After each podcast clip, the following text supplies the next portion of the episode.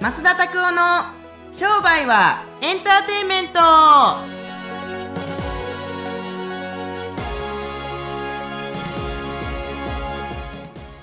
ウェルカムトゥ商売はエンターテインメントエンターテインメントはい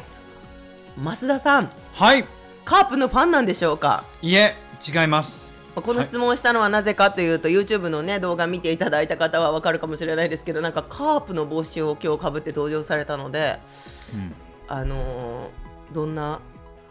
なぜかなああ心境ですかはいあのー友達あの久保田博樹さんにですね、はいえっ、ともらいましてこの僕真っ赤っかな帽子がすごい好きなんで別にファンとか何でもないんですけれどもカープの選手誰が好きですかって聞かれたんですけどあるお店で「いや黒田です」って「引退してます」って言われたんで 「マジですか?」みたいなはいはいあ、なんですけれども、はい、この帽子すごい気に入ってて僕このむちゃくちゃかっこいいんですよね真っ赤っかあなんか素敵なシールも貼ってありますね素敵なシールですかあそうですね何ですかあのーその8時だよっていうのこれははは8時だよじゃねえよ8期だよだよあはい8 8期だよ8全集全集合っ合ていうってこれあの正塾がやった時のですねステッカー作りましたんであ、なはい今のお商売人のはいはい学校の前全身と身のなる、はいはいあーなるほどっていうのがありましたなるんで僕はちょっとこの帽子気に入ってたまにかぶっても最近ねあの かぶってないんですけれどもはいはいほどはいそういえば、うん今月はあれですよね増田さん全国で増田さんに会えるキャンペーンのうんうんうんうん無料相談できるんですか無料相談っていうか無料そうですね無料セミナーっていうのをですね東京東京大阪福岡でやりますんで東京大阪福岡2月ですか東京大阪福岡です福岡ですねなるほどなのでちょうどこの音声が流れている3週間後じゃないですかね3週1231間後何日と何日と何日えーっと決まってるんです19201920が東京、かはいえー、21があー大阪大阪22が福岡福岡ですねはいはないるほどはいって感じでえーやっていきますんでそうですねあのー気持ちがなかなか定まらない人たちとかですね、はいはいはいえー商売しててなんか人口減少に悩んでるとはか、いはいそういう人たちがいたらですねあのーぜひ相談に来てください相談というかセミナーですねあの来ていただければいいと思いますはいおな願るいほしどますはい何日20 19202122だったと思いますよわなんか丸私の友人が、はい丸あのーある友人がですね、はいまあある、まあ、語学の教室をやっているんですけどはい12月にね場所を引っ越したら、はい7人も生徒さん辞めちゃったんだって、へえそうなんですねそうそしたら私はねなんて答えたか、うんはいはいついついはいポジティブ病が発発病してしまいまして「うわーやったですねチャンスですね」って言っちゃったんですよそしたら「えチャンスですね」てんてんてんって連絡が来て「だってね」って言ったら「理想にすの学校にするチャンスじゃないですか」って言って話したんですよそしたらねなんとその後に水曜日にまた3人辞めちゃったんだってへえで計連絡10が来計て10人10人そ10う人やめちゃったおそうう痛いとんうんでなんかす悩んでてうん行ってみたらって言って言ったら、はいは行くって言ってました、大丈夫かなでもむちゃくちゃ実はすごいこれ聞いてるかもしれないですけどもしかしたらはいはいすごいね怖いんだって動画見たんですって増田さんの今なんか動画見れるんですか、はいはい増田さんの見れますはいどどうしたら動画見れるんですえっと商売人の学校を調べてもらったら、はいえっとランニングページでできますんで何ですかラランンディングページっていうのはニングページってメメールアドレスを登録したらいいのかなもしくは LINE アット登録したらあのビデオ見れますんで、はいこのビデオが全部で10本送ってくるからその動画見てもらったらだんだんいろいろな業種の人たちの成功事例が出てますんで、えー見てさん参考にしていただくって形具です体的にどうやって人を集客したかみたいなのが見れる集客もそうですし集客が今みたいにこの落ちていっても利益率と売り上げが上がっていく、あのやり方とか、うん、値上げってどうやってやるのかはあ値上げしたらお客さんいなくなるんじゃないのそこを断ち切っていくというかそこをなんか攻略していくような動画とか、家で仕事しながら500万の収入とかなんかそういなるほうど在宅の男性の方のアフィリエーターの方も出てますから。はい、いろんな方がそう学習塾治療院治療院のフランチャイズえっ、とズンバ、えーあとピラティスえーカフェ、えーっとアフィリエイターですね、まだまだおられたと思います、えっと、トレーニングジムの先生ダイエットサロンまあまあそれぞれそんな感じですか楽しみですね。そ12れそうそうその動画を見て若干ビビってますって言われたんですよ。そのあー方が。そうそうなんでですか増田さんやっぱあの私は普段あの関わらせていただいてるので怖いっていうイメージ全くないんですけど、はいやっぱ動画だけで見てると何か怖いとかそういうイメージある方結構あるみたいなんですけえーそうど、なんですね怖いですか先生？うーん怖いんじゃないですか怖くないですよって言ったって無駄でしょここでと思いますえよどうですか怖いって言われます結構生徒さんには。うんあんまり言われないですね来る前は怖かったけれどもアウトそうでもないって言われますなるほど、はいはいやっぱりギャップ戦略が僕響いてるんですね。ちかさんね人聞き悪い、まあそうねギャップ戦略なんか僕ないからでもやっぱり何が怖いってズバッと言われるのが怖いんじゃない自分が正しいことやってると思っててあもーそれ正しくないですよその値段ちょっと間違ってますよって言われるのが怖いから多分怖いと思います確かにね自分がやってることへの正しさを否定される怖さ確かにでも本当に正しかったら生徒本当にそんななくなりますかねとかって話なんですよそうですね僕からしてみたらそうですねそううんですね厳しいこと言うとね確かにそうだかならるほどそういう部分ではなんかいいんじゃないと確僕かはに思いますそうですね、まあ私からするとなんでこんな失礼なねギャップ戦略って言ったんですけど、はいはい、まあ厳しいこと言ってくれる先生っていうのは結局愛情じゃないですか別にどうでもよかったら厳しいこと言わなくて済むしさらりとしたねあの好んでくれるようなことだけ言ってればいいのに耳障りのいいことだけ、 まあ、耳障りが悪く言言ってくれる先生っていうのはなかなかいないんじゃないかなと、うー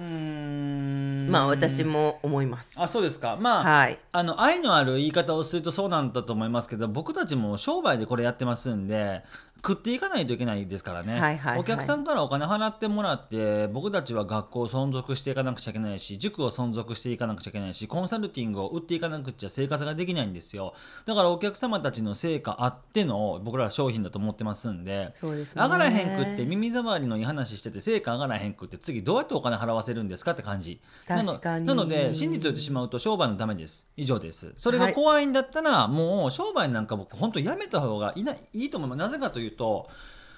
やっぱ僕あのまあ商売っていいもんだと思いますけれどもやっぱ戦いだと思いますよ特に英語塾とかでしょう死ぬほどいっぱいあるわけじゃないですかお客さんたちは1個しか選ばないですからねそのお客さんたちを取り合っていくっていうそのまあマインド的に取り合っていくっていうのは良くないと思う共有をすればいいと思いますけれども共有するなんて一つ言ってても誰かが例えばノバ行ってその続きでギャバ行くことはないわけじゃないですかやし1個しか行かへんから取り合っちゃ取り合いやしやっぱり僕は僕はですよはい商売はあのー強いやつが勝つと思いますちゃんと適応力のあるやつが勝つと思いますはいうん、なのでセールスに関してもマーケティングに関してもそのママネジメントに関してもちゃんとお客さんたちに提供できるようなやり方してへんかったら客離れが多くなっていって自分たちの売り上げが上がらへんくなって結局グロスセールスが下がっていってで生活ができひんくなって自分たちの商品が正しいかどうかも証明できなくなる果たしてそれはそれでいいんですかって話確かだにから僕ははっきり言ってちゃんと売り上げ上げていくことがお客様への貢献だというこのマインドを持たないといけないと思いますから間違いありません。うんなのであの頑張って売って、はい感じはいということでドキドキしながら来る方もいると思いますけどあのーまあ、ドキドキしたまま何も変わらないのかそれともドキドキしてちょこっとでも変わる引っ掛けが見つかるのか、ね、ぜせっかく無料で無料ですよね無料ですあ無料であの説明会うんあの参加できるみたいなのでぜひですねあの気になってるなーっていう方は来ていただければといですよね思いますいつもいつもこの無料のセミナーで大体どれくらい来るんでしょうかあと4日間通しで100人弱ぐらいの方が毎回毎回来られてると思いますけれども、やっぱりこの無料のところの1時間のセミナー1時間半のセミナーとかでやっぱりよく言われるのがあのもう、まあ、基本的にここまで教えていいんですかとかも言われますけれどもなんでここなんですよねどうやったら売れるかも大事やけれども今あなたが正しいことをやっていてなぜ売れていないのかっていうこともやっぱり分からないといけない。うんいい商品がある、で今まで売れていた値上げをした瞬間にお客様がパタッといなくなった、果たしてこれはあーじゃあもう一回値段戻そうっていうそのなんかあのショートタームの戦略でもいいと思いますけれどもでもなんでいなくなったんでしょうね商品がいいのにって感じってなこるとをやっぱり考えていく1時間にしなかったらいつまでたっても LINE アットでらなんかこうなんかなんて言うんですか会員さん増やしましょう、えーインスタグラムでフォロワー増やしていきましょうとかってなんかその小手先だけじゃあそれを増やす目的はってなったら誰も答えられないうんだしそういうところもやっぱり含めた1時間半っていう時間にしていただくための4日間になりますんでぜひ満席になる前にああそうですねもう本当に今回はきっと多いと思いますよ登録数もいつもよりも多いんででも1回にそうですねパートナーの人たちも56人来てくれますけれどもでもまあ1会場20人ってとこじゃないですか、いああ多分あのそれ超えていったら多分たって1時間半、まあ、たってでも別に来る価値は僕はあると思いますけれどもまあどっちにしても総じて僕たち商売の学校のお者たちが結局正しいことをやっているっていうことが証明できなければそこはお客さんが来ないってことなのでそれはそれで仕方ないんじゃないかなと思いますけれども、はい自分たちにとってもいいトレーニングだと思いますから、はいはい、ややりましょうって感じですね。ぜひ気になっている方いはお越しいただければと思います。ははい、い、ありがとうございます。ということで、はい。は今い日は質問をいただきました。ちおょっと私旬なんですけど、はいまあ先週に引き続き、は喉の咳があ、あらら、止まらなくてであすね。ららら、はい。で、あのこの方もある質問が、乾燥してるんですか。いや、多分そういう菌が入ってるんでしょうね。あら、そうですか。はい。元気菌ですね。いはい。ということで、えー増田さん、はい。増田先生こんにちは。こんにちは風邪をひいた時はどうしていますか。はい過ごし方を教えてくださいということです。えっ、と、んそうですね。 風邪ひいたら、どうやって治すか。僕はですね、あの、下半身を温めます。あ、ちょっとなんか下半身温めるってなったりすると、ちょっとなんか変な言い方ですけれども、厚めのお風呂に、えー入って太ももとか足の裏とかふくらはぎとか腰から下を温めていくことですかね、えーそれをすることによって足のあ大腿四頭筋とかハムストリングとか足の裏の筋肉ってすごいあの大きな筋あまあ足の裏は違いますが大きい筋肉なんで大きな筋肉に、えーアプローチしていって背中温めたりとかして寝たりするとで非常にえー、と体が温まりやすい筋肉が太いってことは結局あの血管がいっぱい通って血液がいっぱい通るところなのでそこをどんどん温めていって、えー体を温めていって、えー治していくのがいいと思います僕あの頭寒足熱っていう言葉があるじゃないですか頭冷やして足は温めるあれ本当にあると思ってるんですけども頭寒っていうのは本当に頭とかこの頭だけひでことか額とかこの後頭部だけ冷やすって感じですねあともう首から下は全部温めた方が早く良くなると思いますからあのーぜひそういう感じであのー温めてもらったらいいんじゃないかなと思います。あのー今、まあ、動画見てる方、絶対僕の方から見えてないかわからないですけれども、のちかさんがさっき席が出るから違う部屋行って席をしてるんですけれども、今もこう、ひょこっと立って戻ってきてみた感じの、 こうなんかあったんで、ちょっと面白いいなやとお思う聞き苦お聞き苦しいと申し訳ないでものね僕もね席止まらないことあのありましたんであれですけれども感想ももちろんあるけれども菌ももちろんあるけれどもやっぱりあれなんでしょうね、あのー結構発汗量とかも関係ありますよね。なるほどねあのー体のそ水分がそ外に出るってことはまた中に入っていく吸収力にもつながってきますんでお水飲んだりとかももちろん大事だとと思いますけれどもうん僕らあの高校の時とか専門学校の時とか水泳の練習しててむちゃくちゃ風邪ひいた風邪とかは38度とかか、あのー出ることとかあったんですけどもうコーチがもうめちゃめちゃ厳しい人で「なんせお前気持ちの問題や」と「もうなんか泳いだら治る」とか言われてよく泳いでましたけれどももうめちゃくちゃ寒いっていうのがもうありましたんで僕自身は少し歩いたりとかあー体温めたりとかっていうところのですねアプローチをすればいいんじゃないかなと思います僕はもう基本的にあの薬は飲まないもうなんか熱が出たら出しっぱなしお腹が痛くなったらお腹が痛いなりにもう出っぱなしみたいなちなみにどうやって温めるんですか増田さんは例えば何を使ってお風呂に入るとか北海道を使うとおか風呂お風呂お風呂お風呂お風呂もうお風呂ですもうお風呂に入ってじゃーってもうあ本当シャワーしかもう入れないとかだったらほんまじゃーってもう背中やってもうすぐ体拭いてすごいあったかい格好して最近だったら僕はあの皆さんにあの誕生日の時にシルクのパンツもらいましたんでシルクのパンツ履いて足温めて、で足元になんか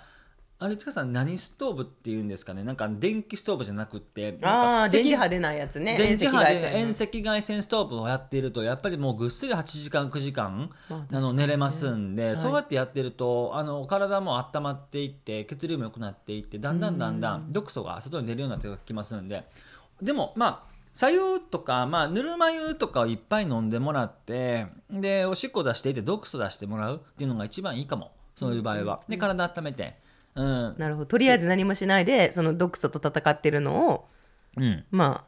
いくやら何でそのまま「レディーゴー」ですね、そうそうそうそうそう、あのーありのままありのままのレディゴレディゴですねレディゴですねレディゴですねっていうのが僕の風邪の対処法かなと思う最近は引いてもやっぱりすぐ治りますからでもそうやって温めてる感じがな昔まで全然確かにあのー治らなかったんですけれどもでもそれは完全に冷えてるなって感じ確かにうん面白いですね、今日あのうんうんう私んジムに行ったんですけど、うんうんジムに看護婦さんの、はいはいはあいの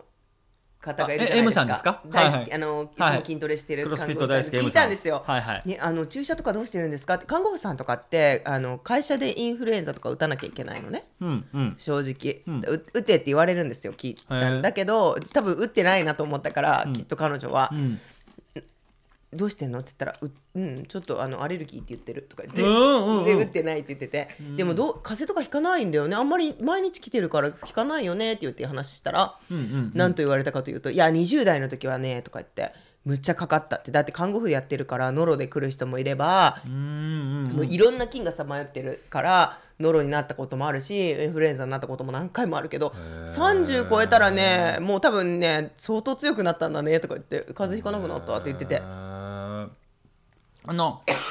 今日さん英語お話になると思いますけどインフルエンザって英語に何て言うんですかフルーって言います風うん振るうんうんフルーって言うんですね、昨日そのジムの人が一人インフルエンザでうん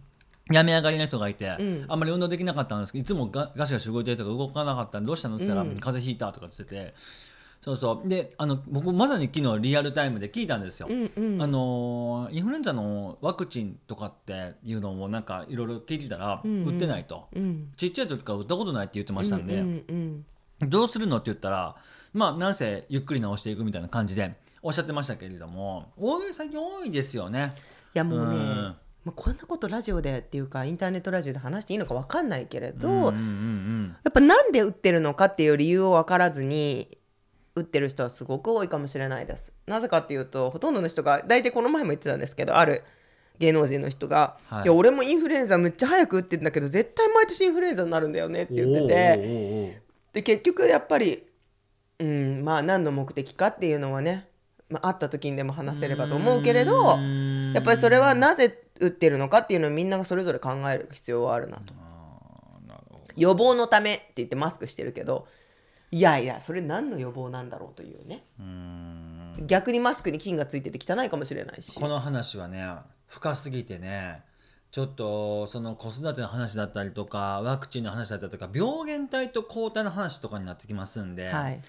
あのう打ちませんっていうのはいいんですけれどもじゃあなんで打たないんですかって言ってちゃんと理由が言えるかどうかワクチンが一体何なのかとかってことをあんなもんちょっと病院の先生が聞いたらちょっとだいぶんと心外な話かもしれませんけれどもそれで食ってる人たちは僕は多分きっと、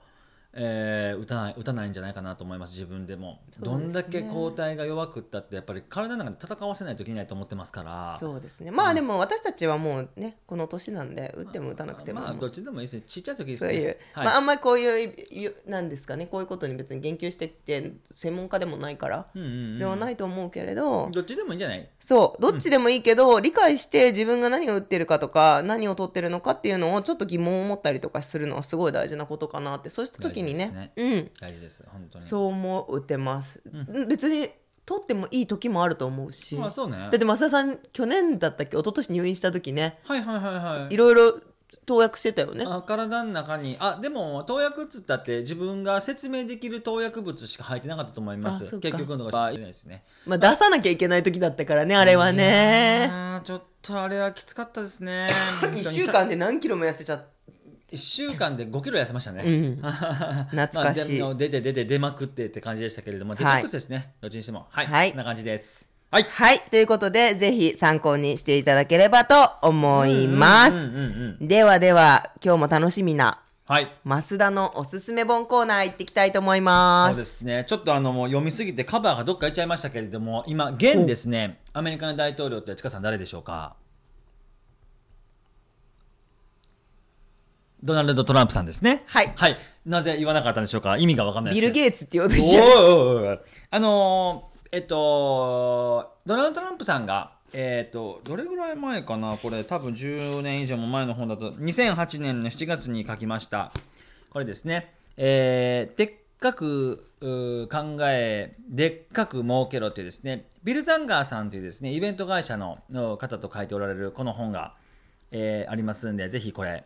読んでほしいなと思いますこれ僕すっごいもう何回も見ました本当にリアルに20回ぐらいは読んだんじゃないかなというふうに思いますけど赤線引っ張ったりとかいろんな僕なんか本を読むとねこうやって書いちゃうんですよねなぜかなるほど感化されてやしなんかそういうなんとかものすごいやっぱえりー、今アマゾンで見たらやっぱ中古しかないのよねもうもうなんか多分新しいのはないんだね新書じゃないですかもう10年これみんな買っちゃったら一気になくなるかもしれないですあね多分ねなんでなくなったかっていうのは自慢でも何でもなく僕がマスタ塾で一回宣伝した時にもう一気に売り切れたんですよ多分ある分が、 はいはいはいその時に1日で50冊とか売れたんじゃないかなと思いますけれあどあーもなるほどね、はぜひこれ面白いそいうんあのーなんか不取引の話ですけれども、はい結局のところはあの大富豪になられたトランプさんがトランプタワーとか借金の乗り越え方とかう、借金の乗り越え方ご結婚されて2に回離婚されてますから、はいあのはい婚前契約書を絶対交わさないと裏切られるぞみたいな話とかめちゃめちゃなんか めちゃめちゃ女性の人からしてみたらちょっとなんかはあとかって思ったりとかもするするんですけど僕もその時これ結婚しない時に読んだんでああなんかそうか婚前契約書とかって結ばなあかんなとかと思いましたけれども、はいでも交わしたことは一回もなくって、はいうん、それで痛い目とかも何回も見てますけれども。もう何回も見てるんですかあそんなことあそんな今は冗談で言いましたけれども、はいはいでもまああの仕事の取引の決め方とかあーなんかネゴシエーターになってみたいとこ人たちとかいいと思いますあのなんか目標達成僕はこの本は目標達成の本だと思ってますんで、へーえーぜひ読んでほしいなと思います、あでも大統領にまでなったねえすごいトランプさなんすごいなと思います、ぜひ読んでみぜひてく読んだでさみいてください、はい今日のおすすめ本は大富豪トランプのでっかく考えてでっかく儲けろですはいはいあのーでも原文ちょっと読んでみて原現代を現代 Think big and kick ass in business and life はいはいあの要するにケツ蹴っ飛ばしてでっかく考えろみたいな感じですよねそうですね、はいはいはいそう、まあ確かにちょっとなんか日本だ日本語になると優しくなっててそう そうですねねそうははいい、って感じなんでぜひ読んでみてくださいはい、ということで、えー今日もここまででお届けしてまいりました、はいえーこのポッドキャストは皆さんの質問で成り立っております、うんぜひですねあの質問フォームにフォームで質問していただいてあとはこ今月チャンス増田に全国であ会えーるチャンスそうですに来ていただきそ,、して最後にこのポッドキャストの登録ボタンをポチッと押してくださいああ素晴らしいですねはいあとのいうことであのーもしこのラジオがちょっと面白いなとかって思われるんだったらぜひシェアをお願いします初めて増田さんが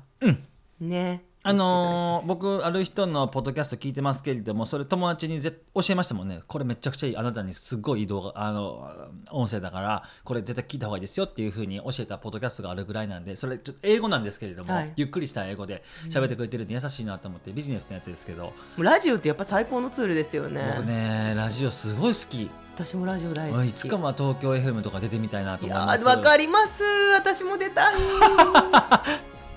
こんな感じですはい、ありがとうはいということで今日もお聞きいただきありがとうございましございたましたまた次回お会いしましょうさようならさようなら